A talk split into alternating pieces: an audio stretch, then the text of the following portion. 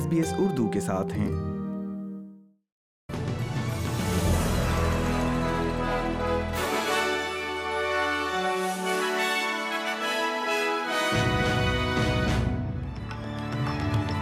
السلام علیکم، آپ سن رہے ہیں ایس بی ایس اردو اور میں ہوں افنان ملک، آج کی تازہ ترین خبروں کے ساتھ۔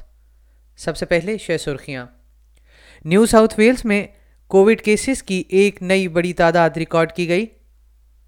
نئی تحقیق سے پتہ چلا ہے کہ آسٹریلیا بھر میں مجموعی طور پر جرائم میں کمی آئی ہے، لیکن خاندانی تشدد کے واقعات میں اضافہ ہوا ہے۔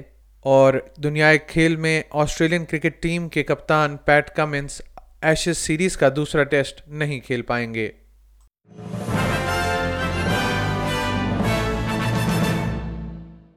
اور اب خبریں تفصیل کے ساتھ۔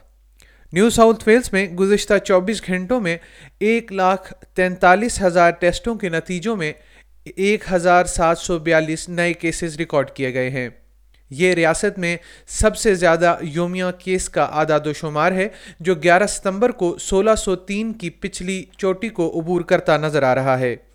مجموعی طور پر ایک سو بانوے افراد وائرس کے ساتھ اس وقت ہسپتال میں داخل ہیں، جن میں سے چھبیس اس وقت انتہائی نگہداشت میں ہیں۔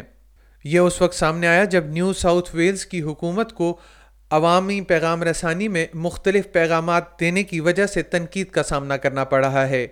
آسٹریلین میڈیکل ایسوسی ایشن لوگوں کو بہت سی تقریبات میں ماسک نہ پہننے کی اجازت دیے جانے کے باوجود اب بھی رہائشیوں پر زور دے رہی ہے کہ وہ ماسک پہننے پر توجہ دیں۔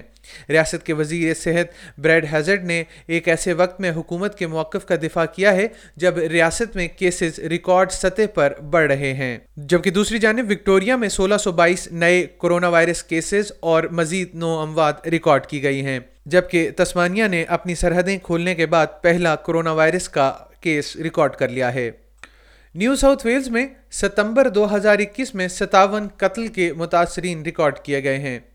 یہ پچیس فیصد کمی bureau of crime statistics and research records کے ایک سو نوے میں شروع ہونے کے بعد سے سب سے کم تعداد ہے۔ محققین کا کہنا ہے کہ نیو ساؤتھ ویلز میں حالیہ چار ماہ میں کرونا وائرس لاک ڈاؤن بنیادی عنصر تھا جو جرائم میں کمی کا باعث بنا۔ دریاسنا وکٹوریا میں پولیس کے نئے اعداد و شمار میں پچھلے سال میں مجموعی جرائم میں دس فیصد کمی ظاہر کرتے ہیں۔ چوری کی وارداتیں دس سالوں میں کم ترین سطح پر ہیں اور منشیات سے متعلق جرائم میں منشیات کی تجارت اور اسمگلنگ میں سولہ فیصد کمی واقع ہوئی ہے۔ تاہم خاندانی تشدد میں کے حکم میں خلاف ورزیوں میں سات اشاریہ آٹھ فیصد اضافہ، جبکہ تعقب، ایذا رسانی اور دھمکی آمیز رویے میں دس اشاریہ چھ فیصد اضافہ ہوا ہے۔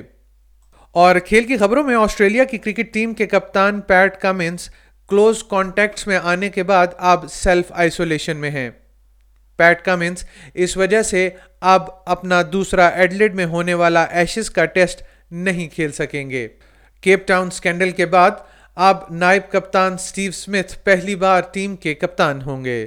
اس کے ساتھ ہی آج کا خبرنامہ ختم ہوا۔